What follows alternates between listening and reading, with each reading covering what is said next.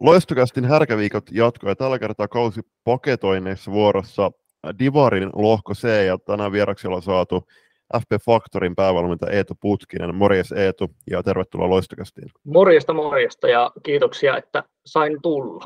No, tervetuloa vaan munkin puolesta. Ja tähän heti alkuun, nyt kun kyseessä on kuulijoillemme etukäteen tuntematon persoona, niin saat ottaa semmoisen muutaman hetken ja kertoa, että kuka sä oot ja millainen lajitausta sulla on ja miten olet eksynyt valmennuspuuhin. Jees, eli tosiaan nimi tulikin, eli Putkisen Eetu on kyseessä ja Varkaudesta alun pitäen ponnistan eteenpäin. Ja itselläni oikeastaan lajitaustan puolesta niin junnuvuodet tuli koluttua jäähallilla, eli jääkiekko on oma laji oli silloin nuoruusvuosina ja sen jälkeen sitten suoraan peruskoulusta eksyin liikunta-alan puolelle, eli liikunta-alan opintotaustaa löytyy vahvasti. Silloin ponnistin Savonlinnaan Tanhuvaara urheiluopistolle ja käytännössä suoraan siltä istumalta eksyin sitten seuratuon pariin. Ensimmäisenä pari kesää pyörin pesäpalloseuran hommissa ja siellä tuli ensikosketukset oikeastaan valmennukseen, valmennukseen ja siitä sitten vuosia mentiin eteenpäin ja jääkiekkotouhut unohtui sieltä, sieltä sitten pois loukkaantumisten takia ja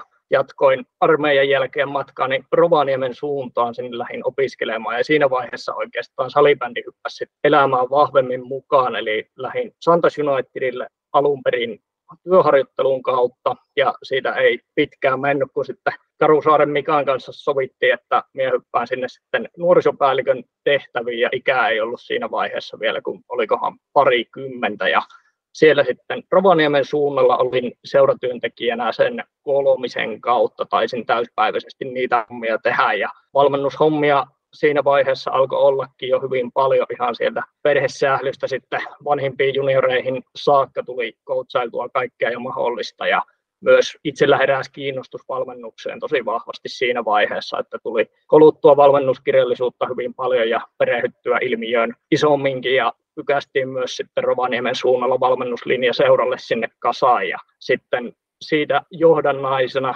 johdannaisena sitten vedin myös Salibändiliitolle näitä säpämestarikoulutuksia oli silloin sillä nimellä ja sitten kun tuota, puoliso sai töitä Joensuun suunnalta, niin muuttorekka lähti tänne päin ja kävin vetämässä Faktorille sitten täällä tuota, Kontiolahella säpämestarikoulutuksen ja siitä hetki pyörähti, kun Halopaisen Markus sitten pirautteli, että nyt te saattaisi olla siulle jonkinnäköistä valmennushommaa tuossa edustuksessa tiedossa ja istahettiin sitten alas ja siitä sitten eksyin tuohon Faktorin naisten, naisten valmennukseen ja toinen kausi on tosiaan nyt menossa ja katsotaan mihin mennään. Silloin lyötiin tavoitteeksi, että pääsarjatason paikka pitäisi tulla ja sitä kolkutellaan nyt, että katsotaan päästäänkö sinne asti. Hmm. Eli siis sä et ole itse pelannut salibändiä hirveästi kuitenkaan? En ole hirveästi pelannut. Tietysti kaiken maailman puulaakeja ja vastaavia on tullut veivattua, mutta enemmän ollut itse valmennuspuolella niin kuin käytännössä alusta asti, että ei ole semmoista hirveän vahvaa lajitaustaa itse pelaajana. Koetko, että toi on ollut sulle hyödyksi tässä sit matkan varrella se, että olet kuitenkin tavallaan ulkopuolisena tullut lajin pariin, niin ehkä ne semmoiset tietynlaiset pakotetut lainalaisuudet, mitä me lajissa mietitään ehdottomina totuuksina, ne ei sun kohdalla ole sellaisia? Tota, Mä näen, että siinä on niin kuin ollut omat etuunsa, että sitä osaa katsoa vähän eri tavalla, mutta kyllä mä näen, että siinä varsinkin silloin alkuun, kun lajin pariin hyppäsi, niin olihan siinä hirveä opettelu, opettelu itse lajista, lajista ja se työ niin kuin jatkuu, niin kuin varmasti tekin valmentajina tiedätte, niin siinä ei voi koskaan olla valmis, valmis että sitä työtä on niin kuin paljon siinä, mutta siinä on veikkaisin, että toi yleisesti niin kuin vahva tausta liikuntaurheilupuolelta, Puolelta näin yleisesti on ollut kyllä eduksi, eduksi sitten, mutta puolensa ja puolensa, sanotaan näin. Tanhuvaara urheiluopistot on muuten pari muutakin aika kovan luokan valmentaja nimeä noussut esiin. Muistaakseni muun muassa Santeri Raatarilla, joka on Tepsin päävalmentaja nykyään, niin on sieltä lähtöisin. Joo, kyllä. Tiedossa, tiedossa on. Tämä ei oltu silloin samaan aikaan, mutta itse asiassa tällä hetkellä myös työskentelen Tanhuvaara urheiluopistolla. opistolla, että siellä tota, oma työkaveri on hyvinkin tiiviisti ymmärtääkseni yhteydessä, niin aina, aina kuulee vähän kuulumisia sitten. Mm. Nyt on sullakin kontakteja Turun suuntaan sitten. Kyllä. Äh, hei, kuinka paljon tulee seurattua salibändiä omien pelien, eli tässä tapauksessa Faktorin naisten divaripelien ulkopuolella? No nyt vähän vaihtelevasti, että kyllä tulee niin kuin, no käytännössä maajoukkuetoiminta on aina kiinnostanut, että sitä on tullut seurattua jo pitemmän toviin sitten. Muuten niin kuin tuloksien puolesta tulee kyllä aika laajasti, laajasti seurattua ja sitten liigapelejä aina kun vaan aikataulullisesti pystyy, niin tulee, tulee, tulee kyllä katseltua, katseltua että silleen jonkin verran, mutta näkisin, että jos vaan olisi aikaresurssia enemmän, niin tulisi varmaan enemmänkin seurattua. Niin ja toi on toisaalta hyvä semmoinen, kun olet pää, no lähes pääsarjatason joukkueen päävalmentajana, niin siinä niin kuin väkisinkin tulee, tulee sitä salibändiä nähtyä kohtalaisen paljon, niin se on, se on sellainen hyvä, hyvä oppikoulua jatkuvasti, kun näkee näitä pelejä sitten niin kuin livenä paikan päällä. Kyllä.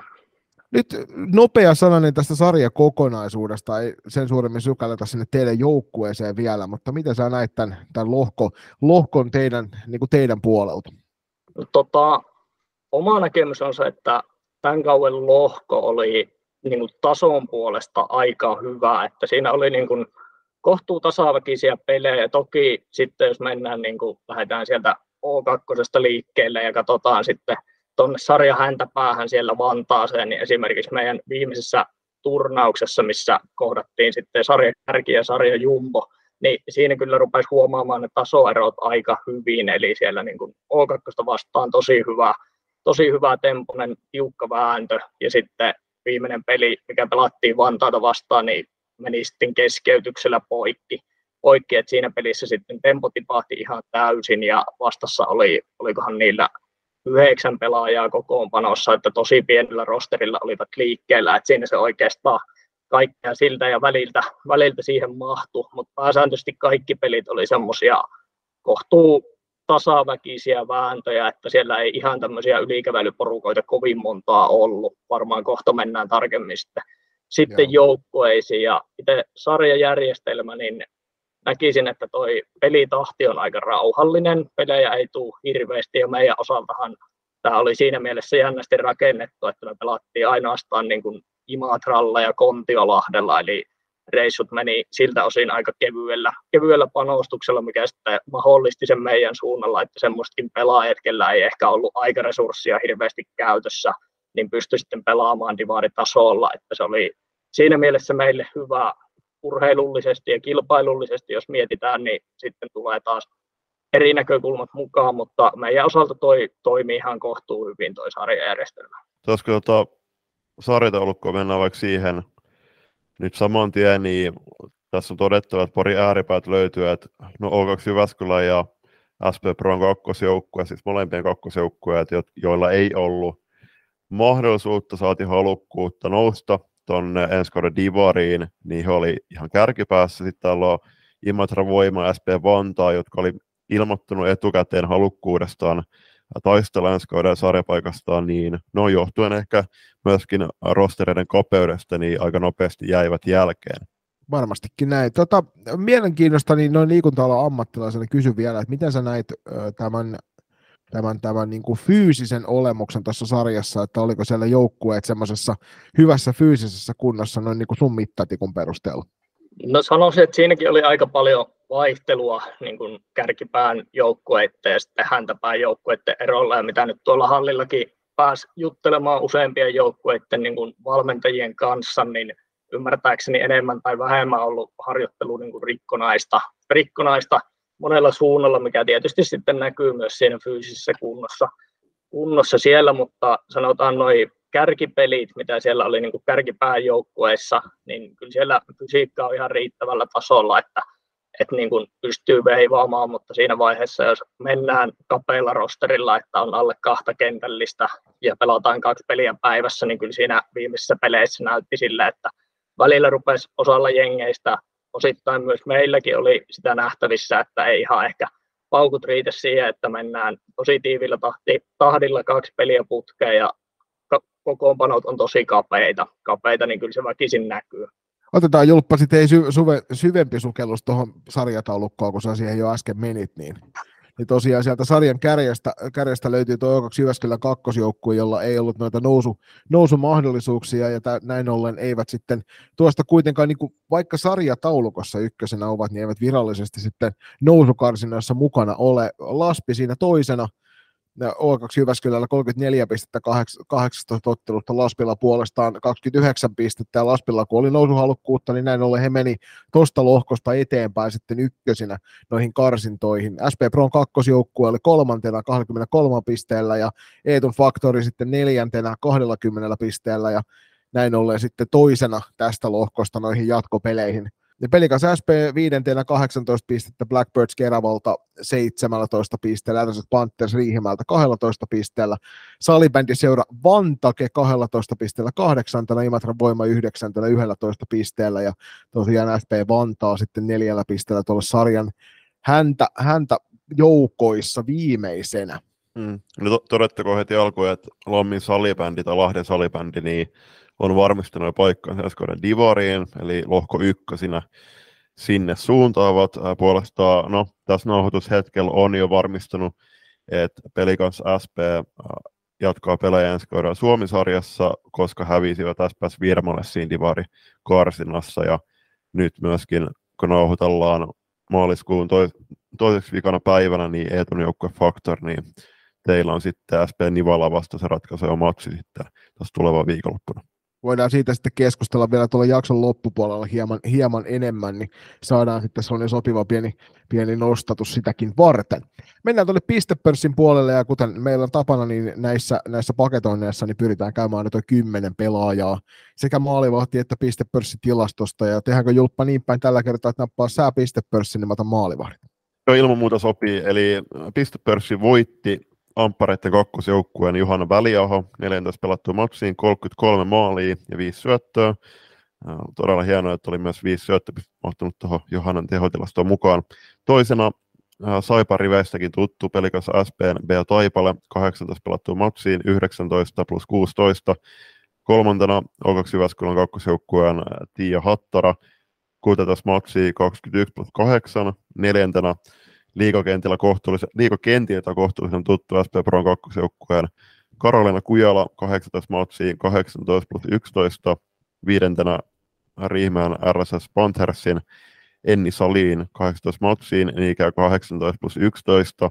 Kuudentena etujoukkueen F B Factorin Merike Eskelinen, kahdeksantoista matsia, yhdeksäntoista plus kahdeksan. Seitsemäntenä S P Vantaan Essi Saukkonen, kahdeksantoista matsiin, kahdeksantoista plus kuusi. Kahdeksantena Pelikans S P:n Jenni Leppänen, kaksitoista matsiin, yksitoista plus kaksitoista. Yhdeksäntenä Jyväskylän Laura Lahtinen, kuusitoista matsiin, kolme plus kaksikymmentä. Ja kymmenentenä etujoukkojen Faktorin Julia Pehkonen, kuusitoista matsiin, kolmetoista plus yhdeksän. Mainittakoon vielä, että Karolina kaksoissisko Elina Kujala mahtui myös tähän kaksikymmentäkaksi pisteeseen ja myöskin O kaksi Jyväskylän Merja Nybacka. Mielenkiintoista, niin tuossa sä mainitsitkin, että Bea Taipale oli tuolla Afrikan puolella, puolella myöskin pelannut Saipan paidassa, samoin Jenni Leppänen Pelikanssasta, ne olivat rinnakkaisedustuksia siellä. Ja sitten sen lisäksi Saipa, Saipa on siirtynyt kesken kauden Milja-Maria Rastas, joka tuolla Faktorin puolella pelaa ton alkukauden, niin tuossa nopeasti, kun katsoin niin neljään otteluun kolmetoista pistettä, eli semmoinen rapiat kolme pilkku kaksikymmentäviisi pistettä per ottelu, niin hän on ollut kohtalaisen korkealla tämän, tämän sarjan pistetilastoissa. Palataan tähän Miljan tilanteeseen, että Eetu tuolla vähän myöhemmin vielä.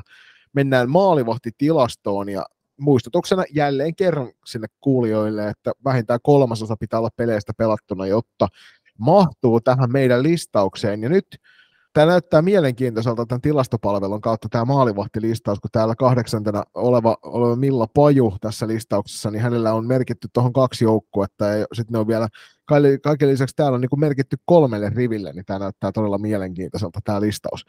Mutta parhaat tilastot torjuntaprosenttien osalta tässä, tässä lohko C:ssä niin oli Laspin Katja Lehtosella, joka kymmenen pelattuun otteluun torjui palloja kahdeksankymmentäkahdeksan pilkku viisikymmentäkaksi prosentin todennäköisyydellä. Toisena Imatran Voiman Neea Kero kahdeksan pelin jälkeen kahdeksankymmentäkuusi pilkku seitsemänkymmentäkaksi torjuntaprosenttia. Kolmantena F B Pron kakkosjoukkueen Noora Laikka kuusitoista ottelun kaksikymmentäneljä pilkku seitsemänkymmentäseitsemän. R S S Panthers Netta seitsemän siinä sitten neljännellä sijalla kahdeksan pelattua ottelua kaksikymmentäneljä prosenttia tasan. Viidentenä O kaksi Jyväskylän kakkosjoukkueen Heini Siivikko seitsemän peliä kaksikymmentäkolme pilkku kolmekymmentäkolme ja saman joukkueen Hanna-Liina Räsälä yksitoista pelin jälkeen kahdeksankymmentäkaksi pilkku neljäkymmentäkaksi prosenttia. S P S P:n Sandra Henriksson siinä seitsemällä sijalla yksitoista pelatun ottelun jälkeen kahdeksankymmentä pilkku viisikymmentäkahdeksan ja nyt tämä meidän maagisen rajan eli kahdeksankymmenen prosentin torjuntaprosentin viimeisenä omaava maalivahti tässä sarjassa. Sitten edellä mainittu Milla Paju tosiaan, joka pelasi sekä Blackbirdsin että S P Vantaan paidassa, paidassa tällä kaudella noita pelejä. Tuolla tuli Blackbirdsin paidassa kolme matsia ja sitten S P Vantaan paidassa kaksitoista kappaletta ja yhteensä siis viisitoista peliä ja noissa peleissä seitsemänkymmentäyhdeksän pilkku kahdeksankymmentäyhdeksän torjuntaprosentti. Faktorin Minna-Maria Hämäläinen siellä yhdeksäntenä kolmetoista pelatun ottelun jälkeen seitsemänkymmentäkahdeksan pilkku kuusitoista ja kympin täydentää pelikas S P Neea Sallinen, joka kuusitoista otteluun torjui seitsemänkymmentäkahdeksan pilkku nolla kaksi torjuntaprosentilla näitä palloja. Kovan luokan maalivahtisuorituksia selkeästi monta kappaletta, jos mietitään, että se seitsemänkymmentäviisi prosenttia on semmoinen hyvä maalivahdin raja tuolla ja kahdeksankymmentä tosiaan on, on toi meidän asettama loistava raja, niin miten Eetu näet tämän sarjan maalivahtitilanteen? No siis omasta mielestä maalivahtitaso oli aika hyvä, eli siellä oli tosi monia pelejä semmoisia, missä tonttia olisi ollut niin sanotusti. Tehdään maaleja vaikka kuinka paljon, mutta useissa otteluissa veskarit kyllä piti joukkoita pystyssä, pystyssä, että siinä mielessä itse olen tosi tyytyväinen siihen, että sarja on saatu laadukkaita maalivahteja ja pelit ei ole kaatunut niin sanotusti maalivahtipeliin, niin se on aina mukava. Isoin määrä torjuntoja kertyi Milla Pajulle, joka tosiaan kahden joukkueen paidassa näitä palloja torjui kaksisataayhdeksänkymmentäkahdeksan torjuntaa noihin viisitoista pelattuun otteluun ja itse asiassa jo pelkästään S P Vantaan paidassa pelatut kaksitoista peliä olisivat hänet siivittäneet myös tuonne listan kärkisijalle. Ja sitten voitaisiin siirtyä joukkueiden kuulumisten pariin. Ja kiitettäköön tässä vaiheessa taas kaikki joukkueet, jotka meille kuulumisia ehti laittamaan ja ymmärretään hyvin, jos ette niitä tässä tiukan aikaikkunan sisään ehtineet laittamaan. Lähdetään käymään sarjataulukkoa sieltä pohjalta ylöspäin ja ensimmäisenä vuorossa on S P Vantaa. Ja, S P Vantaa siellä kymmenen. Eetu, nyt kun meillä ei tähän ole sieltä S P Vantaan puolelta tullut tarkempia analyysejä kaudesta, niin osaatko kertoa meille, että millainen joukkue oli tuo Vantaan jengi? Kuultiin jo se viimeisen pelin toki, toki tulos, mutta kokonaisuudessaan.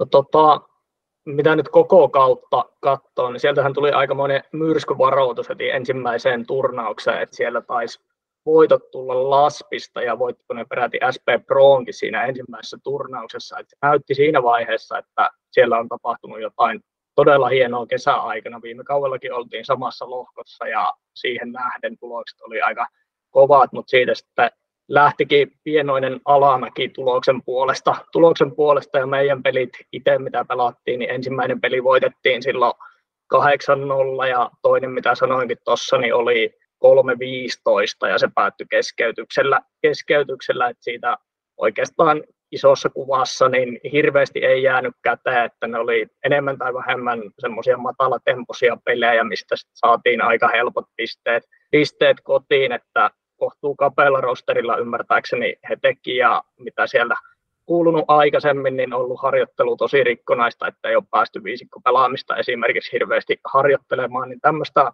jäi itsellä päällimmäisenä käteen, että se alkukausi tai ensimmäinen turnaus näytti sillä, että sieltä voi tulla tosi kova porukka, mutta sitten on tapahtunut jotain. No kuvaavaa se, että joukkueessa pelasi kaksikymmentä pelaajaa tilastopalvelun tilastojen perusteella ja näistä, näistä ainoastaan kolme pelaajaa, ei kun neljä pelaajaa sai vyöllä noin kaikki kahdeksantoista ottelua.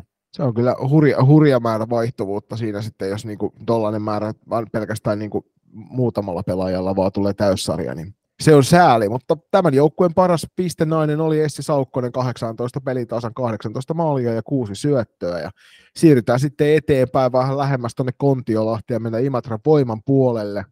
Imatran Voimalta ei myöskään tässä aikataulussa saatu, saatu vastauksia takaisinpäin, joten, joten siirrytään jälleen kerran tuonne Eeton asiantuntijuuden pariin ja kysytään, että millainen, millainen joukkue oli tämä Imatran Voima. Voiman suoritukset tällä kaudella omaan silmään näytti tosi positiivisella, että siellä on niin kuin kauden aikana otettu kovia pisteitä. Siellä on pelikanssi muun muassa, Voima voitti pelikanssin kaksi kertaa ja mitäs muuta siellä on, S P Proota vastaan pelattiin tasuria ja Blackbirdsia vastaan tasuria, eli siellä on kovista peleistä onnistuttu pisteitä saamaan ja ei mekään silloin, kun pelattiin Kontiolahella kaksi kertaa peräkkäin samana päivänä Voimaa vastaan, niin onnistuttiin voittamaan kyllä molemmat pelit, mutta ainoastaan yhden maalin erolla, erolla eli oli hyvin tiukat väännöt, väännöt siellä ja kokonaisuudessaan se joukkueen pelaaminen on ollut oikeastaan viimeiset kaksi kautta nousujohteista, että siellä on saatu pikkuhiljaa peliä paremmin huomioon ja olisin toivonut, että siellä olisi sarjassakin sijoitus ollut pikkusen korkeammalla, korkeammalla ja näytti sillä, että heidän pelaaminen kehittyy koko ajan enemmän niin kuin kokonaisvaltaisempaan suuntaan ja siellä rupesi löytää peli oikeita uomia, mutta tulos on tämä yhdeksäs sija ja toivottavasti siellä saavat itselleen ensi kauden Suomi-sarjan paikan, paikan raavittua. Tässä omat havainnot. Joo, hyvä. Täytyy pohja. Sanoa, että ihan, käsittäm- ihan käsittämätön ajatus, että tässä otteluohjelman laatija on pistänyt tuommoisen päivän teille joulukuun, että pelaatte samaa joukkuetta vastaan kaksi kertaa samana päivänä. Mutta hei, onnittelut noista kahdesta maalivoitosta noista peleistä. Joo, tuohon vielä mainintana, jos en väärin muista, niin siinä taisi olla tunnin paussi siinä välissä, että ne mentiin käytännössä putkella. Putkella Jaa. kaksi peliä oli hyvin mielenkiintoinen. mielenkiintoinen Olisitte voinut matka. Sopia etukäteen, että, että yksi ottelu on sitten kaksi ottelua, että vähän niin kuin toi Suomen, Suomen Cupin tuplapeli tuohon samalla. Niin, et, olisi voinut olla hyvä ajatus. Niin, ja siis toi olisi ollut niin kuin kirjaimellisesti kuuden pisteen ottelu. Just noin. Hei, mä katsoin noita kokoonpanoja Imatra-voimaut, niin no, joukkuehan on tehnyt taas, no, viime vuosina yhteistyötä tuon Lappeenrannan Saipan kanssa, ja kun katsoo näitä, niin täällä on muun muassa Mona Poskipartaa ja Räsäsen Essi, jotka on saanut, saaneet vyölleen matseja tuossa naisten divarissa. Et saanut nähdä, että jatkuuko sitten tuo yhte, yhteistyö ensi kohdalla, kun Imatra pelaa Suomi-sarjaa ja Saipa sitten F-liigaa, mutta siinä olisi varmasti no, nuoremmille T kuusitoista, T kahdeksantoista junnulle oikein hyvä kasvun paikka. Joo, Suomi-sarja varmasti olisi kyllä niin kuin F-liiga-joukkueelle, jolla ei mahdollista divarijoukkueen kanssa yhteistyötä tehdä, niin olisi kyllä hyvä mahdollisuus. Että toivotaan, että niin kuin me ollaan aina liputetaan voimakkaasti yhteistyöiden puolesta, niin tämä on hieno, hieno asia, jos tässäkin sellainen toteutuisi jatkossa. Siirrytään jälleen kerran eteenpäin, kun mainitaan ensin tuo voiman paras piste nainen, eli Saimi Asikainen kahteentoista peliin yhdeksän plus kolme, ja palataan sen jälkeen Vantaan suuntaan, tätä tuo salibändi seuraa Vantake sieltä seuraavaksi käsittelyyn, ja Vantaken puolelta olemme saaneet tuollaisen hyvän, hyvän palautteen tästä, miten kausi on mennyt, ja siellä sanotaan, että lohko oli pääasiallisesti tasainen ja vastustajina oli monipuolisesti erilaisia joukkueita. Joukkueen kauden ykköstavoite oli suora säilyminen ja siinä onnistuttiin. Toisena tavoitteena oli voittaa päävastustajat Panthers, Voima ja S P Vantaa, jossa ei täysin onnistettu. Voiman ja Panthersin kanssa oltiin hyvin tasaisia. Voittaja saatiin kuitenkin myös ylemmäksi sijoittuneista joukkueista ja kolmantena tavoitteena oli pelaajien ja joukkuepelin kehitys ja siinä onnistuttiin hienosti. Kauden suurin haaste, suurimmat haasteet oli peliesityksien epätasaisuus. Kovempia joukkueita vastaan pelattiin itse varmasti välillä ja röyhkeästikin, mutta heikompia vastaan ei saatu samanlaista ilmettä. Suurin ongelma oli maalin teossa. Tämä kuulostaa näin niin kuin itsekin valmentavan korviin hyvin tutulta, että heikompia vastaan pelataan heikommin ja parempia vastaan pelataan paremmin. Poseja sitten taas puolestaan niin moni pelaaja kehittyi kauden mittaan paljon ja uusia ratkaisujakin löytyi. Parhaimmillaan joukkue pystyy haastamaan kenet tahansa tällä sarjatasolla. Joukkueen henki oli huipussaan ja nautittiin yhdessä lajista ja pelipäivistä. Ja jälleen kerran Eetu kysytään, että millainen joukkue oli tämä Vantake. Joo, tuossa mitä sieltä suunnalta kuulukin, niin sanottiin, että joukkue on mennyt kauan aikana eteenpäin ja meidän omat kohtaamisethan meni siten, että ensimmäinen peli oli silloin, taisi olla heti kauden ensimmäisessä turnauksessa ja se voitettiin yhdeksän yksi silloin. Silloin ja se oli aika selkeä peli, selkeä peli ja meiltä myös ihan hyvä, hyvä suoritus, mutta sitten toinen pelaaminen, mikä, toinen kohtaaminen, mikä pelattiin sitten kotosalla, kotosalla päättyikin neljä kaksi meidän eduksi. eduksi, mutta siinä selkeästi huomasi, että joukkue oli kauan aikana kehittynyt, kehittynyt eteenpäin. Toki itse ei silloin oltu ehkä ihan parhaassa iskussa, iskussa, mutta joka tapauksessa siellä tultiin hyvin eri ilmeillä, kun kauan avauksessa vastaan, niin varmasti valmennus on siellä ihan oikealla jäljellä, että eteenpäin on kauden aikana menty ja sieltä sarjapaikan varmistivat, niin nähtävästi myös tavoitteisiin on päästy. Mm-hmm. Tässä tiivistettynä. Hyvä setti. Paras pisteenä joukkueet oli Justiina Airas, neljätoista pelattu otteluun kahdeksan plus kolme tehopisteitä. Ja sitten meille, me, meillä meille hyvinkin rakkaan, rakkaan paikka, kun Riihimäen suuntaan ja otetaan sieltä käsittelyyn R S S Panthers. Josko tällä kertaa jätetään lähettämättä Mynämäelle sen suurempia terveisiä asian tiimoilta?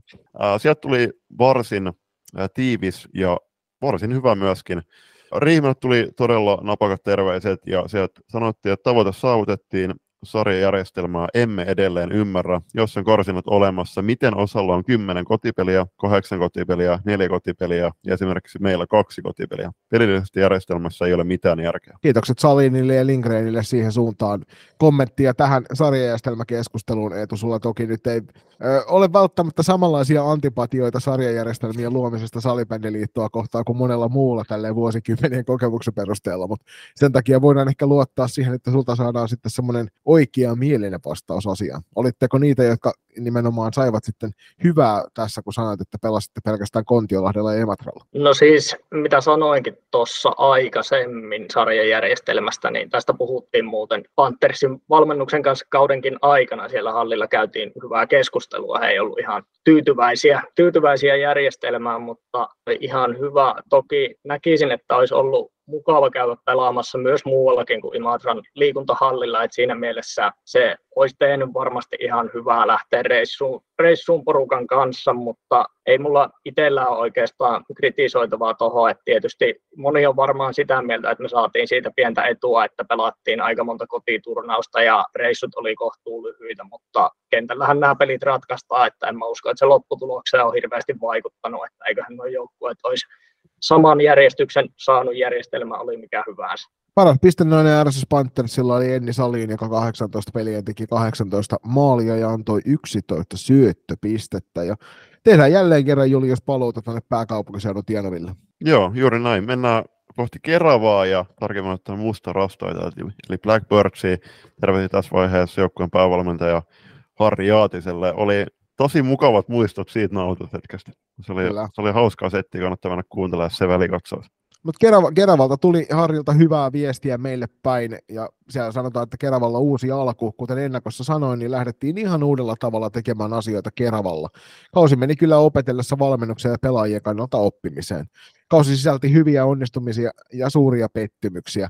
Suurimmaksi osaksi nostan juniori-ikäisten pelaajien kasvaminen pelaavaan kokoonpanoon kauden aikana, ja joukkueena laitettiin tavoitteeksi divarikarsinatista kautta divariin, ja lohkomme oli tasainen ja kiva haaste joukkueelle. Jyväskylä oli kyllä kova. Oikeastaan nyt joukkue, mitä vastaan meillä ei ollut mitään mahdollisuuksia. Ja kauden onnistumiseksi voidaan Keravan suunnan laittaa, ettei pro onnistunut voittamaan heitä. Tietysti olisi ollut kivempi pelata enemmän kotonakin pelejä. Kauden aikana joukkueemme koki muutamia sairausaatoja ja pahin sattui juuri kauden tärkeimmällä hetkellä Kontiolahti ja Lahti.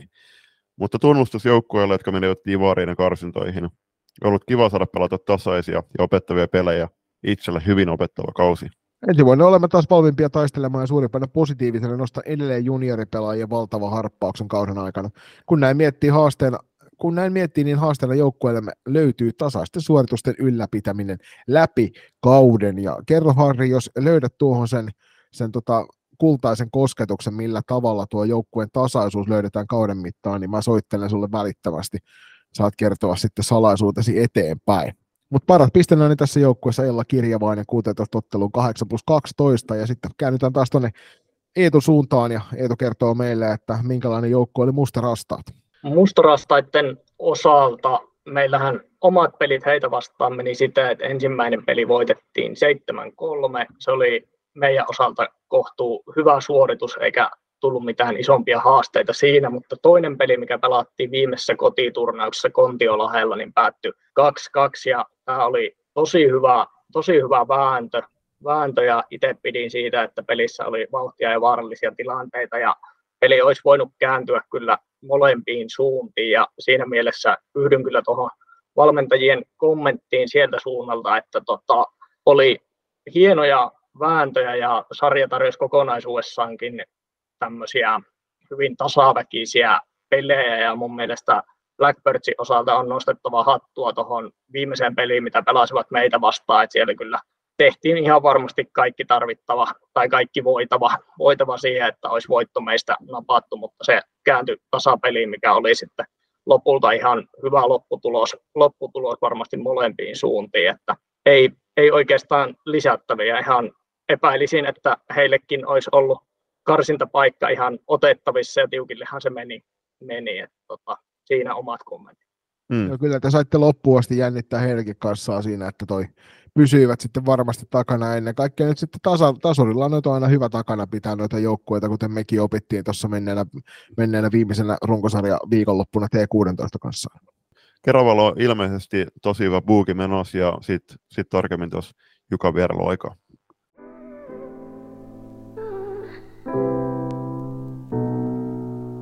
Lenkkipoluille, reenimatkoille ja pidemmille bussireissuille seuraksi. LoistoCast.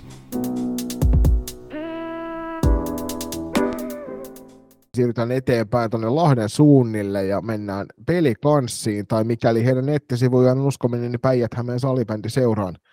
Pelikanssi on tietysti tämmöinen joukkue, jolla on P H S P:llä niin tietysti pitkä, pitkä historia siellä, ja Pelikanssi on tehnyt hyvää nousua tässä tyttöpuolella, ja muun muassa karsii T kuusitoista divarista ylöspäin nyt playereita varten sitten tässä tulevana viikonloppuna. Mutta Pelikanssilta ei ikävä kyllä ehditty saamaan tähän vastauksia, joten käännymme jälleen kerran asiantuntijamme Eetun puoleen. Ja Pelikaanit, Eetu, kuinka näit heidän joukkueen edesottamukset tällä kaudella? Pelikanssillahan oli kohtuullisen nuori joukkue liikenteessä. liikenteessä ja sitä kautta siellä oli niin kuin nopeutta, nopeutta aika paljon kentällä, kohtuu hyvin liikkuva, liikkuva nippu ja meitä vastaan he onnistuvat kairaamaan molemmista otteluista voitot, eli ensimmäisen pelin voittivat viisi neljä ja toinen peli sitten kääntyi heille kuusi kaksi ja sanotaan, että me ei itse oltu ehkä näissä peleissä ihan parhaimmillaan, ensimmäinen peli meni, meni kohtalaisen hyvin, olisi voinut kääntyä suuntaan tai toiseen, mutta pientä tehottomuutta meillä maalinteon puolella puolella näissä kohtaamisissa, mutta siis näkisin, että siellä on ihan hyvä nippu kasassa ja ansaittu karsintapaikka, karsintapaikka Pelikanssille. Jos kokonaisuudessaan katsoo sitten, miten heidän kausi on mennyt, niin aika paljon ailahtelevuutta siellä on ollut, mutta näkisin nämä pelaajat, ketkä kävi myös Saipassa pelaamassa sitten liigapelejä, liigapelejä niin toi aika paljon siihen joukkueeseen, että tässä isoimmat havainnot tästä porukasta. Joukkueen paras pistenäinen Bea Taipale, joka myös siellä F-liigan puolella nähtiin, niin kahdeksantoista peliin yhdeksäntoista plus kuusitoista, ja ennen kaikkea tässä nyt oli Leppäsiä Taipaleen kohdalla se, että Saipan, Saipan matkassa eivät olleet pudotuspeleissä, eli saivat sitten keskittyä rauhassa näihin Pelikanssin mm. loppukauden koitoksiin. Joo, tätä me amputeltiin meidän suunnalla, että mikähän mahtaa heidän osalta olla loppukausi, mutta Pelikanssin kannalta varmasti hyvä, että olivat, olivat siellä matkassa, ja harmi tietysti, että eivät sieltä onnistunut onnistunut sitten paikkaa ylöspäin saamaan, mutta varmasti heille iso juttu. Sitten siirrytään eteenpäin runkosarjan tai tämän sarjan sijalle neljä, ja sieltähän löytyy Eetun valmentava F B Factor, ja sen suuremmitta seremonioita. Eetu, kerroppa meille, että missä oli kauden posit ja kipukohdat, ja minkälainen kokonaisuus oli tämä, tämä runkosarja teidän kohdalta. Se oli kuitenkin kahdeksantoista ottelua, niin aika, aika pitkä, pitkä ottelu rupeama. Jos lähdetään näin tulos edeltä perkaamaan tätä meidän kautta, niin siinä mielessä onnistuttiin löytämään peruspelaamiseen semmoinen taso, että käytännössä onnistuttiin voittamaan ne pelit, mitkä oli sieltä jatkon kannalta pakko voittaa, eli sieltä saatiin Vantaa, Voima, S P S V ja Panthersit puhtaalla pelillä. Puhtaalla pelillä nämä hoidettua ja siihen voidaan olla hyvin tyytyväisiä, ja sitten kun mennään siitä ylöspäin, niin Blackbirdsia vastaan pelattiin hyvät pelit, mutta sitten kaikki loput vastustajat olikin sitten haastavia, että sieltä Proota vastaan saatiin hyvällä väännöllä, hyvällä väännöllä yksi tasuri, tasurikauden aikana, mutta sitten jos mennään kokonaisuudessaan meidän kauteen, mitä siellä tapahtui, niin epäilisin, että kaikki on sitä mieltä, että ei ole ollut missään nimessä kovin helppo kausi, helppo kausi, että sieltä meiltä lähti heti alkukaudesta muutaman turnauksen jälkeen, niin muun muassa Rastas Milja, Milja lähti sitten Saipaan, mikä hänelle on sataprosenttisesti oikea paikka pelata, pelata tasollisesti ja pääsi siellä vähän kovempia pelejä ottamaan. Ja kauden aikana oli muutamia vähän pitempiä loukkaantumisia, loukkaantumisia ja sitten joulutauon jälkeen myös Aino Paju lähti sitten henkilökohtaisista syistä Turun suunnille takaisin, takaisin, niin vaihtuvuutta on ollut porukassa ja myös itse harjoittelussa meillä on ollut isoja haasteita siinä, että saadaan riittävästi porukkaa treeneihin, että muun muassa viisi viisi peliä päästään viemään eteenpäin, että on ollut paljon haasteita, paljon vaihtuvuutta ja siihen katsottuna voi olla tyytyväinen siihen, että ollaan tässä tilanteessa ja päästään vielä sunnuntaina pelaamaan siitä divaripaikasta, mikä meillä tavoitteena oli koko kauden, että divaripaikka Kontiolahdelle tuodaan, tuodaan niin tässä niin kuin tiivistettynä sit itse pelin osalta, mitä sanoinkin tuossa, niin peruspelaamisen osalta taso on kohtuu hyvä, mutta sitten johtuen ihan puhtaasti siitä, että viisikkopelaamista on päästy tosi vähän harjoittelemaan, harjoittelemaan niin siinä on selkeitä haasteita hyökkäyspäässä pallon kanssa, pallon kanssa päästä uhkomaan, uhkomaan kaverin muotoa ja etenkin tässä meidän tämän hetken karsintasarjassa niin pitää vähän vielä koittaa löytää uusia avaimia siihen, että päästään paremmille tonteille ja päästään iskemään. Sitten yhteistyö junnujen kanssa on tietysti ollut isossa roolissa, roolissa ja siinä kahdeksantoista äs äm-sarjan pelit on osunut vähän ikävästi päällekkäin sitten meidän omien pelien kanssa, mikä on vaikuttanut siihen, että sitten on välillä jouduttu menemään hyvinkin kapealla rosterilla, että siellä on ollut pari turnausta, missä on menty kahdella kentällisellä eteenpäin, mutta tilanne on tällä hetkellä tämä ja voidaan olla ihan tyytyväisiä siihen, että ollaan tässä menossa ja vielä kruunua odotellaan sunnuntain pelistä. Ja siinäpä tiivistettynä meidän kausi tähän mennessä, jos on kysymyksiä, antaa tulla. Mm. No ehkä tuohon vaihtuvuuteen, niin mä heittäisin semmoisen kommentin, että taas tullaan, oliko se Riihimäen suunnalla palautetta vähän tuosta sarjajärjestelmästä, että esimerkiksi te, te pelasitte siellä Kontelahdella ja Imatralla kaikki matsit, niin vaikkakin ne oli verrattain lähempää teitä, niin niin kuin sanoit, niin T kahdeksantoista S M-sarjapelit oli aika lailla päällekkäin, niin ei se teitä hirveästi haitannut. Ja kyllä mä itsekin seuraan tosi aktiivisesti teinkin sometilejä, tein seuraan sometilejä, niin kyllä mä oon ollut tietoinen näistä ratkaisuista. Ja varsinkin tuntuu, että siellä Pohjois-Karjalan tai siellä Itä-Suomen suunnalla muutenkin, niin kyllä se, että moni tyttö pelaa useammassa joukkueessa, niin varsinkin tässä kauden loppupuoliskolla, niin sako, sako, tai ver, verotti aika lailla. Joo, kyllä se vaan valitettavasti näin on ja sitten tietysti tässä loppukaudella esimerkiksi tällä hetkellä niin erityisesti siellä T kahdeksantoista puolella niin on aika paljon porukkaa telakalla loukkaantumisten erinäköisten sattumusten kautta, niin sekin tietysti rokottaa tässä vaiheessa kautta sitten, jos siellä on kärkipelaajia loukkaantuneena, niin etenkin siellä junioripuolella tosi isoja menetyksiä, mutta vaikuttaa suoraan myös sitten edustusjoukkueeseen. edustusjoukkueeseen, että se on niin kuin, en tiedä johtuuko siitä, että pelikuorma osalla on tosi suuri, mutta mm. Mielenkiintoista nyt kun puhut, mä mainitsin tuossa aikaisemmin noista kontakteista, niin meillähän on siis tässä sinunkin kanssasi yksi yhteinen, yhteinen valmennettava ollut, koska aikanaan Milja-Maria Rastas, Mil, Milja Rastas lähti meiltä silloin P C:stä T P S:llä naisten liigaan pelailemaan ja oli silloin mun valmennuksessa, eli jälleen kerran löytyy, löytyy tämän valmennuskeissin kautta niin ainakin yksi yhteinen pelaaja, jota olemme saaneet valmentaa. Voit varmaan... hieno, hieno pelaaja kyseessä. No on, ihan siis erinomainen pelaaja. Paras, paras Kontiolahdella tällä kaudella pelannut, joka pelasi Saipan joukkueessa. Niin, ja tietysti se Tainu Paju, joka siirtyi tähän meidän, minun ja Juliuksen edustamaan seuraa vielä sitten loppukaudelle. Nyt tietysti siellä nyt oli vanha tuttu porukka odottamassa, niin sinne oli varmasti helppo tulla takaisinpäin. Hmm. Hei tota... Joo. Niin sano vaan. Joo, ja tähän on lisättävä vielä. Se on samaa mieltä, että kumpikin pelaaja on erittäin hienoja pelaajia ja myös niin kuin kentän ulkopuolella heillä on tosi paljon annettavaa. Nuori seura kyseessä, niin siellä tulee semmoista tavoitteellista toimintakulttuuria, mitä näkisi, että Kontiolahden salibändi tarvitsee ja heillä oli tosi iso panos, mitä olivat mukana. Ja vielähän tuo Milja oli tänäkin maanantaina meidän reeneissä matkassa, että ei se ihan täysin ole kadonnut mihinkään täällä. Ja se on toisaalta hyvä teillekin sitten sinne niille nuoremmille, niin nähdä, että, että, että oliko se nyt niin paljon kovempi selkeä, kun sieltä liigapolulta palaa, niin takaisinpäin. Että, että se on kuitenkin ajatuksellisesti ehkä se taso on huomattavasti paljon suurempi kuin se sitten fyysisesti mm. oikeasti on niissä paikoissa. Just näin. Mutta tuohon, niin no jaoitko kiitos siihen junioriyhteistyön suuntaan, niin täällä kun F B Factorin tai kahdeksantoista tytöt oli pelaamassa sitä yksittäiskarsintamatsia F B Turkuun vastaan Turussa, niin kuvaava on se, että joukkue lähti ilmeisesti Porvoon kautta kohti Kontiolahteen, nappasi sieltä T kuusitoista tytöt kyytiin, ja Halopaisen Markus, joka on ilmeisesti, on, onkohan teidän, te, teidän joukkueenjohtajaisia joukkueita? Joo, hän on meidän joukkueenjohtajana. Kyllä, kyllä, niin Markus kyseli siinä parit pelaajat, olisikohan lukut lähteä sitten Nivalaan pelaamaan sitä toista matsia, niin siellä heti Martikaisen Moona ja sitten Rynäsen Minttu sanoi, että tot, totta kai lähtevät, että siinä on hienoa sitoutumista. Joo, kyllä se, siinä vaiheessa, kun sunnuntai-aamuna tulivat bussille, niin piti kysyä, että keristikö nukkua yhtään minuuttia viime yönä. Ja oli siellä kuulemma saatu bussissa pikkusen levättyä, että se on, osilla, osalla on järkyttävä kuorma ollut kauden aikana, kauden aikana, että näitä on paljon tämän tyyppisiä tarinoita, että pelataan viikonloppuna useita pelejä. Mites tota teidän joukkueen, niin totta kai ne pelaajat on ne starauksia kentällä, mutta minkälainen taustatiimi sulla on?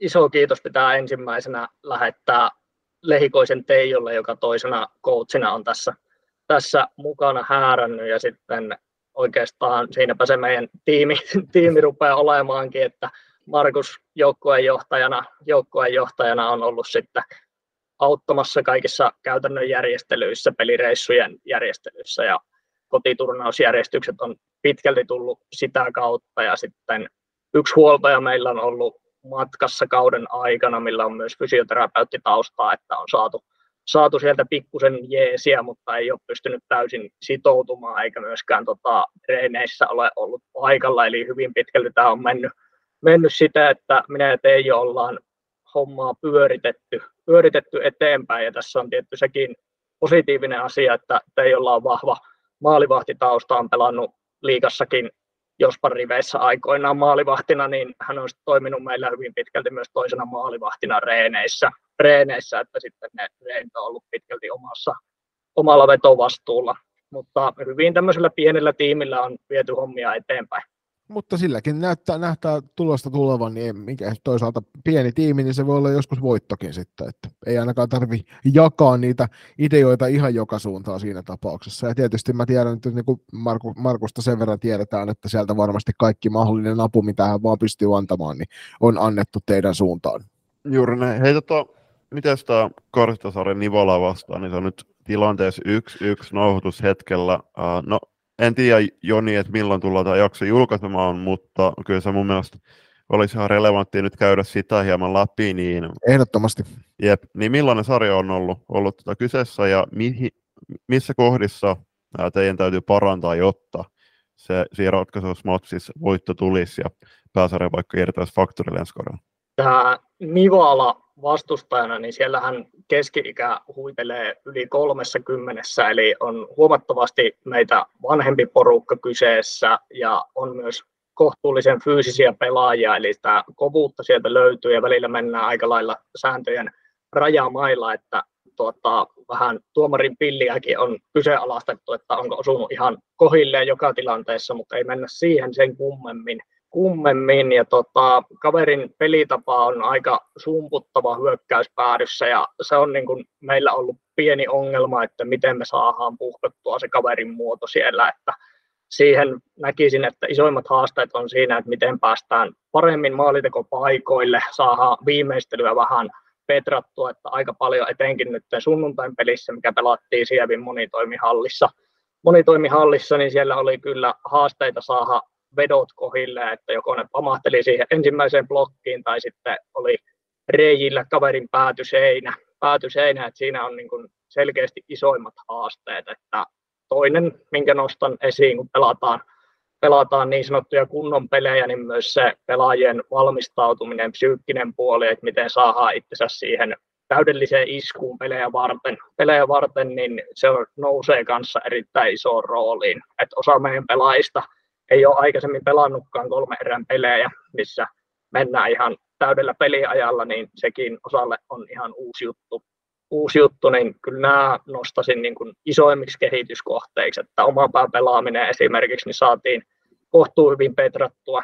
Mä nyt taas tuohon sunnuntain peliin, niin ensimmäisessä pelissä oltiin enemmän tai vähemmän unessa, mutta toiseen erään saatiin jo peli hyvin uomiinsa, uomiinsa että jos vaan kaikilla on asenne kohdillaan, niin ihan sata varmasti pystytään sieltä voittokairaamaan näillä pienillä parannuksilla. Niin toi on kyllä hurja hyppäys itsellä, toi on myös kohtapuoli edessä, kun playerit alkaa T kuusitoista S M-sarjassa, niin sieltä turnausmuotoisesta pelaamisesta siihen, että karsintapeleissä mennäänkin sitten yksittäisiä pelejä, joissa se painetila on täysin erilainen, just nimenomaan mainitsit vielä tästä peliaikaerosta, koska kolme kertaa kaksikymmentä tehokkaammalla peliajalla on ihan eri peto kuin se kolme kertaa viisitoista minuuttia, missä viimeiset pari minuuttia mennään tehokasta, niin, niin tota, onko Onko minkä verran näkynyt kipuilua joukkueessa, joukkueessa nyt niin kuin yhtäkkiä sen hyppäyksen takia? No hyvin vähän on niin kuin tämmöistä kipuilua ollut siinä, että siellä on kuitenkin, miten meidän joukkue rakentuu, niin siellä on paljon pelaajia, mitkä on pelannut muun muassa viime kaudella T kaksikymmentäyksi S M-sarjaa ja tällä tavalla, että sitä kokemusta sieltä löytyy. En ole itse ainakaan havainnut, että se olisi niin kuin suuresti pelisuorituksiin vaikuttanut. Ehkä se koko konsepti itsessään, kun se on osalle uusi, niin pikkusen vaikuttaa siihen. Ja mitä sanoinkin, ei tainnut olla silloin vielä mikit päällä, niin mentiin kohtuun kapealla rosterilla nämä kaksi ensimmäistä peliä. Eli meillä oli pikkusen päälle kaksikentällistä, kaksikentällistä matkassa, niin se oli aika kova rutistus, rutistus pelaajille, mutta siitä pitää Nivalan suuntaankin sanoa, niin heillähän on kanssa tainnut koko kaudella olla kaksitoista pelaajaa kokoonpanossa, eli ei siellä sen enempää ole, ole myöskään pelaajia sitten matkassa, mutta en mä näe, että se on ollut mitenkään semmoinen iso homma, että enemmän siitä on ehkä plussaa, että erätauolla pystytään oikeasti keskittymään joihinkin asioihin, mitkä ei toimi, ja saadaan peliin muutoksia tuotua paremmin sisään, niin kyllä enemmän on ollut positiivinen juttu meille. Kuulostaa hyvältä. Tosiaan sunnuntaina jännän äärellä sitten, kun mennään paras kolmesta, niin toisin sanoen kahdella voitolla varmistetaan sitten, sitten sitä isompaa glooriaa itselleen ja näin ollen, niin tota, ei muuta kuin tsemiä sinne sunnuntaille. Mainitaan tuossa, niin sano vaan. Niin siis me jokainen tiedetään, no tässä, tässä nauhoituksessa läsnä olevat tiedetään, että kuin tärkeä toi divaripaikka tulisi teidän seuralla olemaan, ei nyt aseteta ylimääräisiä paineita, koska no, seura on itsekin julkaissut siellä, että tulee T kahdeksantoista alaspäin olemaan todella vahva se junioripolku, joka on ollut myös tätä, tätä tähän, tai sitä tähän saakka, mutta toivotaan tosiaan tsemppiä teille ja katsotaan sitten tulevan viikonlopun jälkeen, että ollaan asiassa viisampia. F B-faktorista vielä, otetaan itse asiassa tähän se sama, mikä joka vieraalle nyt ollaan koitettu tähän napata, että kun Marika es- Mer- Merike Eskelinen on teidän paras pistenäinen ollut kahdeksantoista pelejä ja sitten maalivahtipuolta aina nostellaan esille, niin jos sun pitäisi tästä joukkueesta nostaa esille semmoinen kauden kehittyjä, niin osaisitko nimetä sellaisen pelaajan rosteristasi tälleen niin kuin äkkiseltään? Meillä on muutamia ollut semmoisia, ketkä on ottanut omassa pelissä harppauksia eteenpäin ja nämä on enimmäkseen niitä pelaajia, kellä on pelivuosia aika vähän vasta plakkarissa, mutta kyllä mä nostaisin, että Martiskaisen Eevi on nyt varsinkin loppukaudesta ottanut harppauksia eteenpäin ja myös Kati Kauppinen on tullut eteenpäin. Siellä on vähän saatu monipuolisuutta peliin lisää, niin kyllä mä nää, nää nostaisin, että tuossa mitä mietin jo etukäteen, niin toi, mikä on rokottanut kaikista eniten osaan pelaajien kehittymistä, on juurikin tämä, että ei ole päästy viisi viisi pelaamista kehittämään, mitä kautta sitten kokeneemmille semmoisille, kellä on pelivuosia ja peruspelaaminen tosi hyvällä tasolla, niin se on kyllä selkeästi tota, syönyt sillä puolella sitä, että ei ole päästy, päästy kyllä viemään heidän tekemistä niin paljon eteenpäin kuin olisi ehkä itse halunnut. halunnut, että se vaikuttaa sille puolelle, mutta tässä omat nostot. Hei, mitäs muuta noissa harjoituksissa, kun sanoit, että just, että niin yksittäisen pelaajan eteenpäin viemistä pelillisesti, niin kuinka paljon sä harjoituksissa pystyt keskittymään yksittäisiin peleihin, ää, pelaajiin? Se vaihtelee hyvin paljon, että tämä on haaste etenkin siinä vaiheessa, mitä sanoinkin tuossa, että jos Teijo on parhaimmillaan ollut siellä tolppien välissä ja itse vetää sen treenin, niin se on toisinaan hyvin paljon liian vähäistä. Et sen mä tiedostan itse ja se mua harmittaa myös valmentajana, että ei pysty keskittymään niin paljon, että sitten ne pelaajat, ketkä on ehkä vähemmällä pelaajakokemuksella olemassa, missä on semmoisia räikeämpiä juttuja, mihin pitää kiinnittää huomiota, niin niihin kerkeä paremmin keskittää keskittyä ja näkee sen myös niin kuin merkitykselliseksi joukkueen kannalta, että niitä isoimpia asioita saadaan sieltä poimittua, mutta sitten kokeneemmille pelaajille se on selkeästi niin kuin miinusmerkkinä, että siinä ei vaan yksinkertaisesti aina, aina pysty keskittyä sitten heihin niin paljon, koska se perustekeminen on sen verran hyvällä tasolla. Mosakäs tarjoilee puheenaiheita sallibändin ja urheilun ympäriltä eräviikinkien tukemana. Podcastia isännöivät Pete Käänmäki ja Niko Niskanen. Vieraina kuullaan niin seuran verkkareissa kulkevia, mutta myös muita kiinnostavia hahmoja. Suomen keskinkertaisimmilta valmentajilta. Suomen keskinkertaisin salibändiaiheinen podcast. Mosakäst. Eiköhän me siirrytä tästä F B Factorin perkaamisesta eteenpäin, niin päästään tämä sarja joskus ihan loppuun astikin käymään. Siirrytään tuonne sarjan kolmannelle sijalle, josta löytyy S P Proon, S P Proon kakkosjoukkue, ja täältäkään aikatauluihin nojaten niin ei, ei saatu vastauksia meidän kysymyksiin, joten jälleen kerran asiantuntijavieraamme Eetu kertoo meille, että kuinka, kuinka kovan luokan rosterista on kysymys. Siellä oli kuitenkin useampi kappale, muun muassa useita satoja liigapelejä pelanneita, pelanneita pelaajia. Joo, meidän kohtaamiset Proota vastaan. Ensimmäinen peli pelattiin kaksi kaksi tasan, ja tämä oli erittäin tiukka vääntö, muistan sen tosi elävästi, oli jopa pienimuotoinen puolustuskamppailu ja onnistuttiin vastahyökkäyksistä sitten rokottamaan sen pari kertaa, ja tässä oikeastaan näkyy se, että siellä on nämä muutamat todella kovat pelaajat, varmaan Kujaloita ei tarvitse erikseen mainita, että sieltä löytyy silloin, kun se tila heille annetaan, niin varmasti rokotetaan, mikä toisessa pelissä sitten nähtiin, mikä otettiin pikkusen enemmän tukkaan, tukkaan niin tota, siinäpä oikeastaan tiivistettynä omat havainnot, että viimeistelykykyä porukasta löytyy, mutta täysin voitettavissa, voitettavissa oleva porukka, ja meidän toinen kohtaaminen, niin siinä homma repesi oikeastaan viimeisessä erässä, että kamppailtiin hyvin, hyvin siinä ottelun alku ja oltiin täysin pelissä mukana, että taitava, taitava porukka.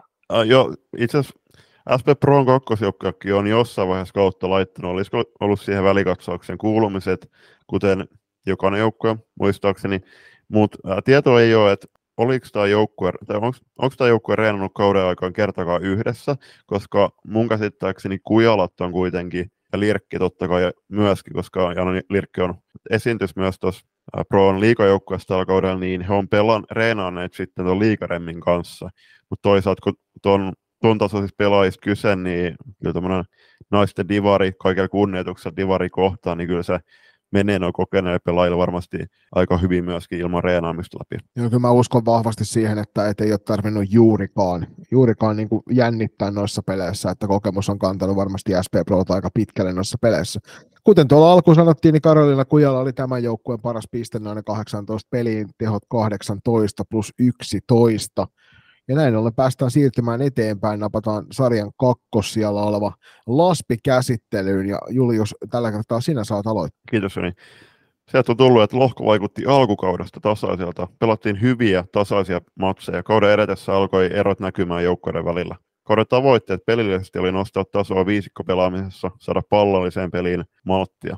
Näissä asioissa onnistumme hyvin, ja kehitys syksy- syksystä tämän kevääseen on ollut selkeästi nähtävissä. Toinen tavoite oli sarjanousu, ja se saavutettiin suorana nousuna. Haasteena oli koko kauden pelaajan määrä, pienellä rosterilla vaikeuksella treenata tiettyjä asioita. Isoin posi kaudesta puolesta oli se, että oltiin O kaksi Jyväskylän kanssa ainoat joukkueet, jotka pystyvät voittamaan lohkon jokaisen jengin. Se on kyllä ihan hyvä periaate toi, että jos jokaisen jengin pystyt lohkossa voittamaan, niin tiedät olevasi kohtalaisen kova porukka, ja sitä kautta niin ymmärrän hyvin ton itse, ja jäi kaivelemaan omassa sarjassa se, että yksi joukkue siellä on vielä tällä hetkellä meille voittama, voittamaton ja kantona kaskessa, mutta katsotaan sitten finaaleissa, että josko siellä vihdoin saadaan käännettyä tuo tuokin tilasto meille suosiollisemmaksi. Eetu, jälleen kerran käännymme sinun puoleesi. Laspi, kova joukkue, otti tosiaan tuon suoran nousijan paikan tuosta, niin minkä näköisiä kamppailuita nähtiin teidän välillä ja miten näit Laspin kauden kokonaisuutena? No ensimmäisenä onnittelut sinne Laspin suuntaan, ainakin omasta näkövinkkelistä, niin täysin ansaittu paikka, ansaittu paikka heille, ja tota, miten meidän kohtaamiset meni, niin ensimmäinen peli, kun pelattiin Laspia vastaan, se oli meidän toinen turnaus, se pelattiin kotona muistaakseni, joo oli.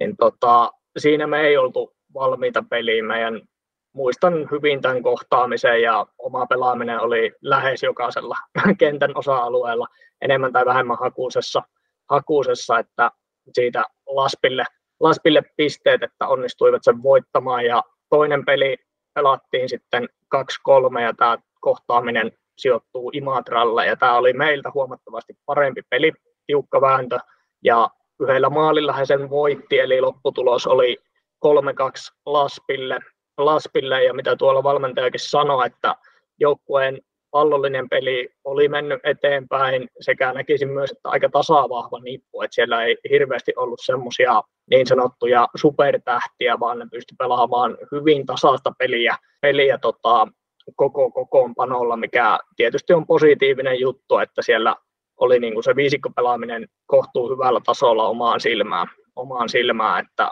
hyvä porukka ja täysin ansaittu, ansaittu suora jatkopaikka. Joo, ja ainakin tuo puolustuspelaaminen näytti hyvin, hyvin toimiva, sillä vähän reilu kaksi päästettyä maalia per ottelu tämän kauden aikana, niin kertoo kyllä hyvässä sarjassa siitä, että on onnistuttu oman pään varjelemisessa, että neljänneksi, viidenneksi eniten tekivät maaleja tässä sarjassa, eli tuo puolustuspeli onnistuminen on sitäkin kautta äärimmäisen tärkeää, että pysyttiin tuolla kärkisijoilla, ja tuosta tasaisuudesta kertoo myös se, että heidän paras pistennäinen Henna Piirainen teki kuusitoista ottelu kymmenen plus kymmenen tehot, joka verrattuna moneen muuhun näihin parhaisiin pistennäisiin joukkueessa, niin ei ole, ei ole niin korkealla siellä sijoituksessa, mutta se kertoo tosiaan siitä, että sieltä löytyy muistakin ketjuista sitten pelaajia, jotka pystyy vastuuta kantamaan tulospäässä. Siirrytään sitten tuonne lohkon kärkisijalle, josta löytyy tuo O kaksi Jyväskylän kakkosjoukkue, ja nämä on näitä, näitä, mitä aina Julius nostelee esille, että ihmiset harvemmin huomaa sitä, kun näitä joukkueiden rostereita katsoo, että kuinka paljon kokemusta löytyy. Ja tämä O kaksi-joukkuehan on todella, todella kokenut joukkue, täynnä, täynnä entisiä liigapelaajia. Ja se varmasti osittain sitten tuli toisille yllätyksenä, että kuinka kova jengi heillä oikeasti on kasassa. Ja sitten myöskin se, että kun nousumahdollisuutta ei ollut, niin sitten sen kautta niin tämä, tämä tavallaan oli vähän niin kuin kaksipiippunen juttu, että sarja, sarjassa oltiin aika kovia. Viiden pisteen erolla voittivat tuon sarjan kuitenkin Laspiin verrattuna ja tekivät ylivoimaisesti eniten maaleja tässä sarjassa. Tuossa tuli sellainen viidenkymmenen maalin ero seuraavaksi parhaaseen maalintekijän joukkueeseen ja päästivät kuitenkin toiseksi vähiten maaleja sarjassa. Et, öö, millainen joukkue oli O kaksi Jyväskylä kokonaisuutena? O kaksi oli odotetustikin niin erittäin kova ja heillä taisi tulla yksi tilahtotappio kauden aikana, jos oikein katoin, eli siellä Laspi onnistui kerran porukan voittamaan, ja itse nautin suunnattomasti peleistä, mitkä pelattiin O kaksi vastaan, että meidän kohtaamiset päättyi neljä kaksi, ensimmäinen voitti O kaksi, ja toinen oli neljä kuusi, sekin O kakkoselle kääntyi, mutta pelit oli hyvin tasaväkisiä, meillä oli omat paikkamme, olisi pystytty voittamaan käytännössä kumpikin pelejä, näkisi, että nämä oli meiltä todella hyvät matsit molemmat, että puolustuspää pysyy kohtuu tiiviinä ja kaverista näkyy kyllä se kokemus, mitä siellä on takana, hyvin rauhallista tekemistä pallon kanssa, pystyvät rakentamaan hyviä, hyviä tilanteita ja sitä kautta myös varmaan kaikille joukkueille tarjosi tosi hyvän vastuksen, vastuksen kauan aikana ja myös vauhtia peleissä riitti mukavasti, mukavasti että ei, se on kiven kova vastus oli tässä sarjassa ja ihan selkeä sarjakärki, sarjakärki siellä, missä pitääkin. Joo, siis onhan noi, noi tilastot todella hurjaa luettavaa, kun katsoo, että joukko on tehnyt seitsemän pilkku kolmekymmentäkolme per matsi ja päästänyt kaksi pilkku kuusi. Ja sit kun tosiaan tuonne pistepörssin puolella mennään, niin siellä on jo viisi pelaajaa on ylittänyt yli kaksikymmentä pisteen rajan ja yksitoista pelaajaa ylittänyt tuon kymmenen pistet. Ja no, Kurki Aura on kärkilintuna, niin siellä on Johanna Väliaho, tosiaan kolmekymmentäkolme plus viisi, ihan jäätävät tehot, ja Johanna olisi varmasti käyttöä myös tuolla O kaksi ykkösjoukkueessa. Anna mennä näitä.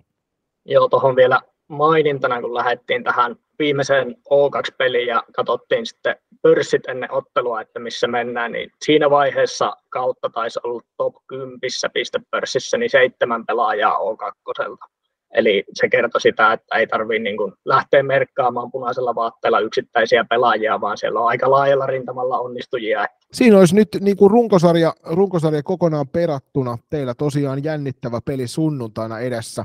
Nyt jos haluat vielä loppuajatuksia laittaa tästä sarjasta, niin nyt ehdottomasti tähän kohtaan voit, voit sen tähän tiputtaa ja sitten sen jälkeen lähdetään, lähdetään tästä kukin omiin osoitteisimme jatkamaan tätä torstai-iltaa. Eiköhän tuossa tullut aika paljon kerrottua meidän joukkueen kuulumisista ja tietysti jos täällä on sanotaan Pohjois-Karjalan alueella porukkaa kuulolla, niin tulkaahan sunnuntaina sankoin joukoin hallille, katsotaan, katsotaan miten käy ja otetaan sieltä divaripaikka meille haltuun.